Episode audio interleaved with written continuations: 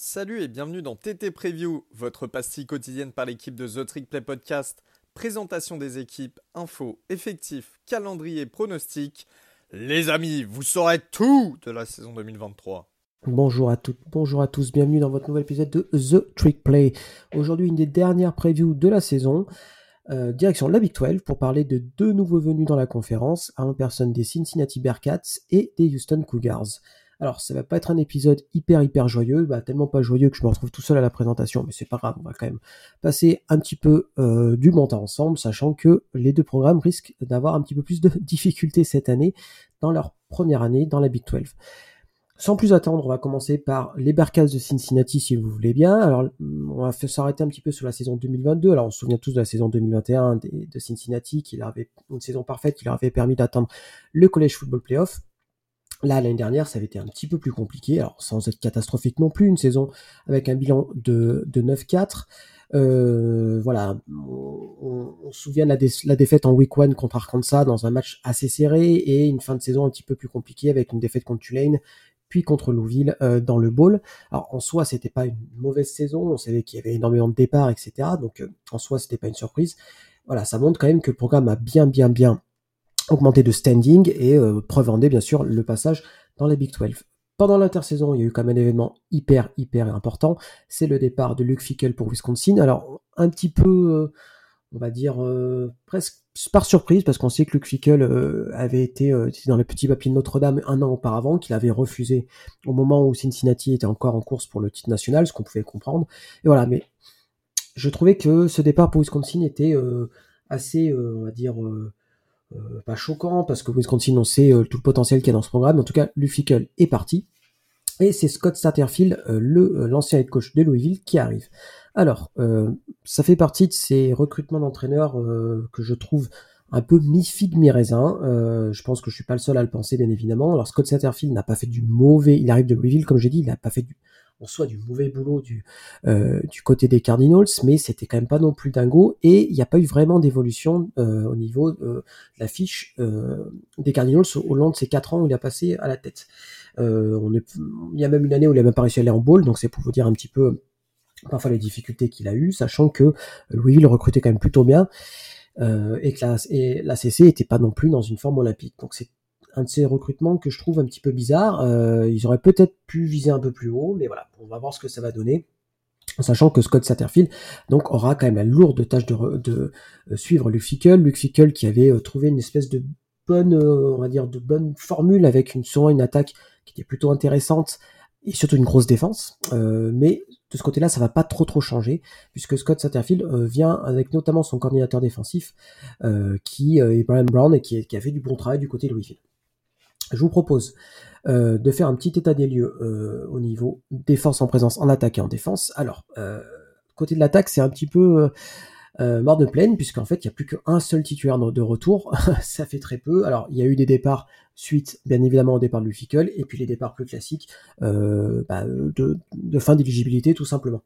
Alors, il y a quand même un nom qui, est un peu clinquant du côté euh, de l'attaque, c'est celui du euh, Jones, l'ancien quarterback d'Arizona State et de Florida. Euh, alors, le problème d'Emory Jones, vous connaissez son profil du Hals Red, donc plutôt passeur correct, mais surtout plutôt bon avec, euh, ses jambes. Mais le problème, c'est ses blessures. Donc, à voir s'il va réussir à être enfin euh, à 100% de ses capacités. Euh, qu'on soit très clair, si c'est pas le cas, je pense que la saison risque d'être un petit peu compliquée. du côté des running backs, là c'est pareil, hein, ce sera pas forcément la, la, grande force de cette équipe. Il y a, Corey Kainer qui est un peu le seul à avoir des certitudes, mais le reste, on sait pas trop. Donc, il va forcément euh, falloir des joueurs qui sortent du lot, qui se, qui, euh, qui progressent et qui prennent la place, euh, sachant qu'il va en avoir de la place, puisque comme je vous dis, il y a eu énormément de départs. En plan de départ, du côté des, euh, receveurs, ça a été pareil, un peu le, les grandes eaux. les six meilleurs receveurs sont partis, ni plus ni moins. À noter quand même l'arrivée de Dee Higgins en prenant Louisville et de Donovan Holly en prenant Oiseau, qui devraient être euh, les deux cibles privilégiées des Murray Jones cette année. Euh, Dee Higgins qui a suivi euh, Scott Satterfield depuis Louisville. On va voir ce que ça va donner, mais je suis pas hyper hyper euh, convaincu de la réussite de l'attaque en cette première saison de Scott Satterfield à la tête de Louisville. Alors, du côté de la ligne, alors voilà, on va en parler. Hein, c'est Gavin Gerhardt, le, le, center, qui est le seul titulaire qui est de retour.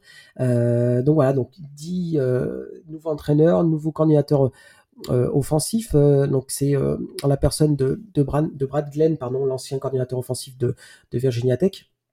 Donc voilà, donc va falloir apprendre des nouveaux, un nouveau schéma de jeu, ça va changer un petit peu. Donc une, une, ligne à reconstruire et une attaque de manière générale à reconstruire de A à Z. Euh, voilà, je pense qu'il va falloir faire quand même preuve de patience euh, pour les fans des Bearcats parce que euh, bah parce que c'est compliqué tout simplement et qu'il n'y a pas eu forcément de transfert hyper clinquant à part Emory Jones bien, évidemment avec les, les, les réserves qu'on peut avoir vis-à-vis de sa santé. Alors, du côté de défense, par contre, là, c'est quand même beaucoup mieux, il y a beaucoup plus de, de certitude. Alors c'est déjà une, une, une, défense qui fonctionnait très bien. L'année dernière, c'était carrément la, la, la 20e meilleure défense en, en, termes de points encaissés. Mais là encore, il y a seulement trois titulaires qui sont de retour. Alors, c'est vrai que c'est un petit peu, euh, on va dire, compliqué dans un, premier vue, mais ces trois titulaires sont quand même des joueurs vraiment de tout premier plan, et donc déjà là, il y aura de quoi faire. Euh, Brian Brown, en plus, le nouveau coordinateur défensif, comme je disais, euh, a plutôt bonne réputation. L'année dernière, il y avait cinq joueurs de Louisville qui étaient soit dans les first ou second all ACC team ou dans les votes. En tout cas, voilà, il a été capable de, de bien coacher ces joueurs-là. Et il y aura de quoi faire, comme je vous ai dit, parce qu'il y aura déjà Dante euh, Corleone, euh, voilà, avec un nom, un blaze comme ça, on est obligé de l'appeler The Godfather. Euh, c'est euh, un sophomore qui a été euh, excellent l'année dernière. il a été carrément third team All-American, 44 tackles, 3 sacs, 2 force fumble, voilà, c'est un joueur hyper explosif. Ils en auront bien besoin parce que bah, à côté, bah, c'est que des nouveaux. Euh, donc voilà, donc ça sera un nom à, garder en, tête, pardon. Euh, sachant que du côté de l'Albaker, ce sera plutôt Dawson Pace qu'il faudra suivre. Alors c'est le frère d'Ivan qui est un ancien All American et qui est parti du côté des Vikings en, euh, l'année dernière, je crois.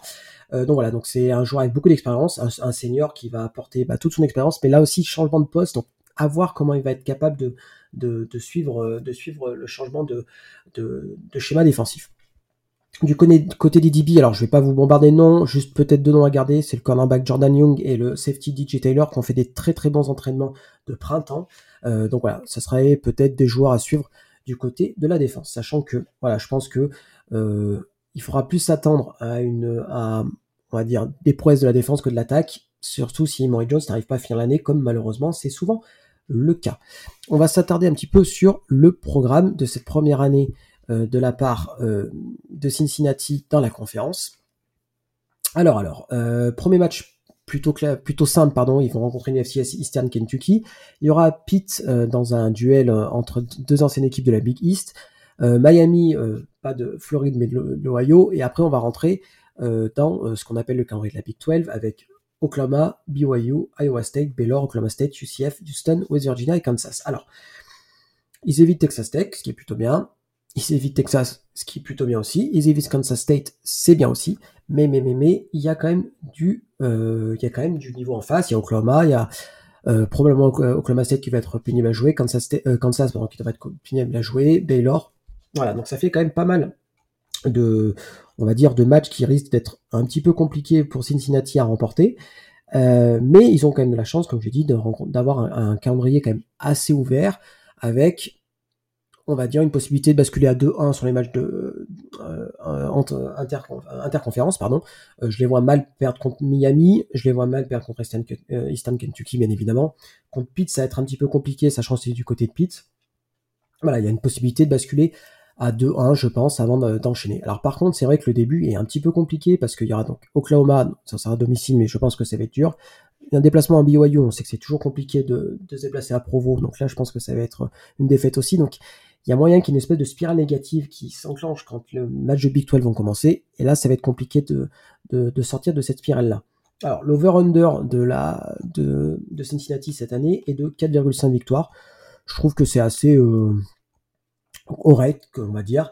Euh, moi, je parie sur 4, 4 victoires, euh, 5 si ça veut sourire un peu, donc avec deux victoires contre Eastern Kentucky et, Miami, et euh, je pense contre euh, West Virginia, même si c'est West Virginia, ça pourrait le faire, et puis pourquoi pas Baylor à domicile? Hum, voilà, je suis pas hyper confiant pour Baylor cette année, donc euh, donc je vois 4 victoires. si ça sourit, pourquoi pas, pourquoi pas une qualification à un bowl, mais mais, mais, mais ça serait quand même une sacrée, une sacrée surprise, sachant que voilà, il y a ils arrivent dans une conférence pendant qui est plus relevée que ce qu'ils ont connu et que forcément bah il y aura un peu moins de place à, pour on va dire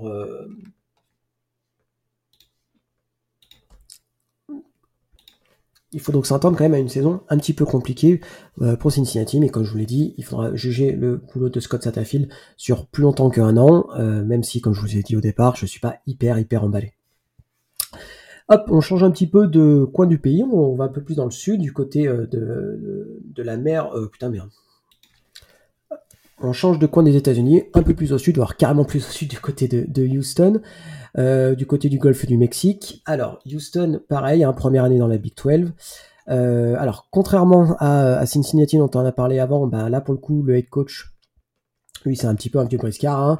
Euh, on, présente plus d'Anna Ugersen, cinquième saison à la tête des Cougars, avant ex head coach de West Virginia, donc quelqu'un qui a de la bouteille, quelqu'un qui sait comment en plus on joue en Big 12, donc ça, ce sera plutôt un avantage. Alors, je vous propose comme d'habitude, de suivre, de faire un petit peu le point sur la saison de Houston euh, l'année dernière, donc une saison de 8-5 avec notamment une victoire dans l'Independence Bowl contre Louisiana et une des meilleures attaques du pays, notamment grâce à Clayton Tune, le quarterback, qui était bah, tout simplement l'un des meilleurs passeurs du pays et qui va être très très très compliqué de euh, remplacer. Au niveau de la défense, ça a été beaucoup plus dur, et notamment au niveau des turnovers créés. Voilà, c'est simple, c'est simple. Il y a eu euh, euh, Houston a créé 5 turnovers de moins que les équipes adverses, donc ça sera quand même quelque chose à améliorer pour pouvoir suivre en Big 12, parce que pour le coup, là, le schedule il va être compliqué de chez compliqué. On y reviendra juste après. Alors, euh, un petit peu le point sur l'intersaison. Donc, arrivée de Eman Nagavi en tant que euh, coordinateur offensif. C'était l'ancien coach de l'offensive line du côté de Tulane, parce qu'il y a eu le départ de Shannon Dawson pour Miami. Cette fois-ci, c'est bien le Miami de Floride, c'est pas le Miami euh, de l'Ohio. Voilà, voilà. Donc, euh, je vous propose de passer un petit peu à l'attaque pour savoir ce qu'il en est. Alors, il y a un nom que vous connaissez qui va mener l'attaque pour les Cougars, c'est Donovan Smith, l'ancien quarterback de Texas Tech. Euh, donc il a pas mal d'expérience quand même. Il a joué 21 matchs euh, avec les Red Riders, 200, 2700 euh, yards pendant les 19 TD. Bon voilà, donc c'est un joueur qui a, qui a de la bouteille. je pense qu'il doit être senior au, je j'ai pas vérifié, mais je pense qu'il doit être senior au, au Redshirt senior. Donc quelqu'un voilà qui a, qui sait, qui sait pareil ce que c'est jouer en, en, 12 mine de rien. Mais voilà, il a une tâche quand même très très importante. Euh, du côté des running backs, alors il y a le départ surprise de Alton McCaskill du côté de Colorado. Alors il n'a pas joué l'année dernière parce qu'il s'était blessé, il s'était fait les croisés, donc il n'avait pas joué, mais c'était, euh, euh, il avait fait une très bonne saison en 2021, donc c'était un petit peu surprenant de le voir partir pour Colorado. Après voilà, on sait que la hype pour Colorado était relativement importante, donc ceci peut expliquer cela. Alors, par contre, c'est Stacy Sneal, lui, qui est bien là.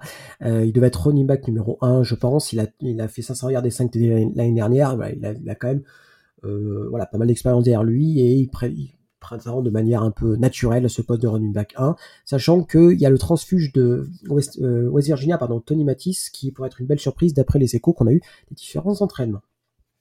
Du côté des receveurs, là, alors là, pareil, il y a eu un, il y a un grand, il y aura un grand manque, un grand vide à combler. C'est Nathaniel Dell, un monsieur Tank Dell qui, euh, qui, bah, qui est parti, qui est parti en NFL. donc le poste de receveur, il est quand même bien fourni. Là, pareil, euh, bah, avec une attaque forcément qui était très prolixe l'année dernière. Donc forcément, il y a quand même des joueurs qui ont déjà pas mal de, bah, de yards, j'ai envie de dire, euh, à leur compteur. C'est le cas de Matthew Golden qui est déjà presque 600 yards et 7 TD l'année dernière. Et il y a eu pas mal d'arrivées depuis le portail des transferts. Joshua Cobbs, euh, ancien joueur de Wyoming, et Stephen Johnson en provenance d'Oklahoma State. Donc deux anciens Cowboys, pas les mêmes équipes, mais deux anciens Cowboys. et la signature de deux prospects 4 étoiles. Donc là, c'est vraiment c'est vraiment, je pense, le point fort euh, de l'attaque de Houston, c'est cette profondeur en poste de receveur. Et Donald Gorsen, d'ailleurs, est très très content de ce poste-là. Il a été assez dithyrambique pendant euh, les différentes interviews qu'il a pu donner avant le début de saison. Euh, alors, euh, petit point négatif, euh, c'est du côté de, la ligne offensive, pardon. Alors, il y a seulement deux retours, ce qui en soit déjà pas trop mal. voilà, on gardera un œil sur Patrick Paul, le left, tackle, pardon. énorme, notamment en pass protection. voilà, donc je pense qu'il y en aura bien besoin encore cette année. Et voilà, le, le center Jack Freeman, qui sont les deux joueurs de retour. Patrick Paul, prospect, prospect pardon, qui pourrait être intéressant à suivre. Alors, la défense, bon, c'est là que ça, ça, se corse un petit peu, j'ai envie de dire. Euh, mais il y a quand même, euh, on l'espère en tout cas pour les Cougars, euh, matière à progresser. Alors, Du côté de la defensive line, il y a eu les départs de Derek Parrish et d'Anthony Jones qui sont assez durs à compenser parce que les deux étaient responsables de 13 sacs et de 22 tackles for loss, donc c'est quand même très important. Mais il y a du talent, euh, notamment euh, du côté de Chidozi Nwanko qui est euh, devenu le, qui est titulaire de, pour sa troisième saison de suite, donc un joueur avec beaucoup d'expérience et qui apportera toute son explosivité. Euh, du côté euh, du poste de, de Dage, il y a David Hugo Megu, un ancien linebacker d'Oklahoma, qui est un ancien même All Big 12, donc euh, ça, c'est très intéressant. Alors, il était linebacker, il risque de basculer du, euh, au poste d'Age. Alors, bon, on sait que parfois les postes ont tendance à être un petit peu euh, changeants entre defensive end et, euh, et euh, au linebacker, mais en tout cas, voilà, il a l'air d'avoir un petit peu changé de poste. Il risque d'avoir un gros volume de jeu et des bonnes stats à la fin de la saison. Donc, encore un joueur à suivre. Euh, du côté des DB, alors c'est Jalen Emery et euh, Alex Hogan qui sont les deux éléments euh, les plus expérimentés. Alex Hogan d'ailleurs était le premier en passe défendu au moment de sa blessure l'année dernière dans, le, dans le monde du college football de manière générale. Donc voilà, c'est quelqu'un qui, bah, quand il reste quand il reste en bonne santé, c'est quelqu'un qui est très intéressant. Et il y a encore une fois, là on peut pas reprocher à Daniel Holgersen de bien piocher dans le portail des transferts.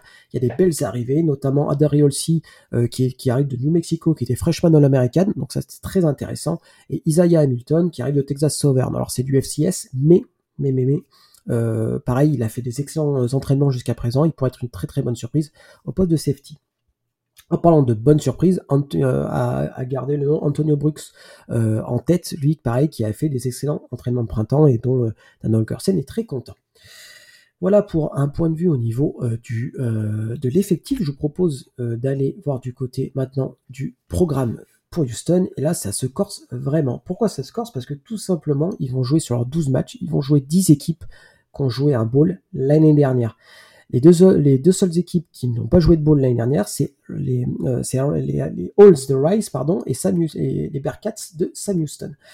donc Sam Houston qui débarque en, FBS et Rice qui a un petit peu plus de difficultés. Alors, à dehors de ça, il y a UTSC, TCU, Texas Tech, West Virginia, Texas, Kansas State, Baylor, Cincinnati, Oklahoma State et UCF. Alors, ils évitent Oklahoma, euh, heureusement pour eux, mais il y a euh, un, schedule au niveau de la Big 12 qui est quand même très très très très compliqué. Euh, et ce qui va rendre, je pense, la saison de Houston un petit peu complexe.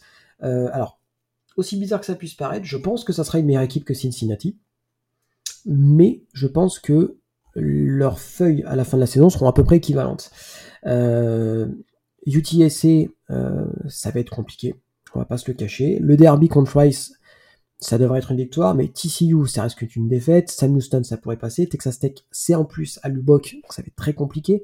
West Virginia, pourquoi pas? Texas, mhm. après Texas a la capacité de larguer un match un peu comme ça, j'ai envie de dire, donc pourquoi? J'ai envie de dire, pourquoi pas parce que c'est Texas, mais d'une certaine façon, je n'y crois pas. Kansas State, je pense que ça va être trop compliqué. Baylor, pourquoi pas. Cincinnati, pourquoi pas. Oklahoma State, même si c'est à Houston, hmm, je pense qu'il y a encore un peu un déficit de talent et voilà. Bon, je fais un peu mon, chauvin, mais je l'assume totalement. Et UCF pour finir la saison. Il est difficile, même au vu du talent, euh, à certains postes et notamment euh, poste de, receveur, il est quand même difficile de voir une saison à plus euh, de 5 victoires euh, et donc un bowl me semble difficilement atteignable. Si euh, Houston est bowl eligible avec euh, ce schedule-là cette année, je trouve que ce sera quand même une, performance assez, assez incroyable pour une première année en, Big 12, dans un calendrier qui leur a pas fait de cadeau et qui, en plus, je trouve sur la fin est vraiment très très compliqué parce que leur bye week est assez bien placé, on va dire, mais je trouve que la, ils ils accueillent Texas, puis se déplacent à Kansas State, et ça, je pense que pour euh, les, têtes, ça va être compliqué. S'il y a deux branlés entre guillemets, ça va être très compliqué de se relever de tout ça, mais sait-on jamais, parce qu'il y a quand même y a quand même du talent, euh, notamment en attaque, en espérant bien sûr que la défense arrive un petit peu à, on va dire à élever son niveau de jeu, parce que même si c'est peut-être moins talentueux euh, et que euh, Dana Angersen est quand même un coach offensif. Hein, il a été euh, candidat offensif notamment d'Oklahoma State, hein, donc un profil que je connais bien. Euh, on va dire que si ça se goupille bien, pourquoi pas un bowl? Mais honnêtement, moi je vois 5 victoires, ce qui est déjà pas trop mal, et une première saison globalement réussie avec 5 victoires, même s'il n'y a pas de bowl. De manière globale, il ne faudra pas s'attendre à mondes et merveilles de la part des quatre nouveaux arrivants en Big 12, hein, qu'on soit très clair. Euh, parce que bah parce que voilà la transition peut être compliquée. Je pense pourquoi pas UCF. Alors on a déjà fait la présentation du UCF, mais des quatre là si je peux un peu agrandir mon propos, je pense que des quatre UCF est peut-être le mieux armé pour réussir une bonne saison cette année. Et je pense que Cincinnati sera euh, l'un des derniers, malheureusement, euh, de la confiance. Voilà, voilà pour euh, le petit point sur Houston et sur Cincinnati. Donc deux équipes nouvelles arrivantes en Big 12, on leur souhaite une bienvenue, en espérant que bah, leur histoire au sein de la conférence soit longue et victorieuse, mais pas trop contre Oklahoma State quand même. Voilà, moi je vous souhaite un bon début de saison à tous, en espérant vous retrouver bientôt en podcast. Salut à tous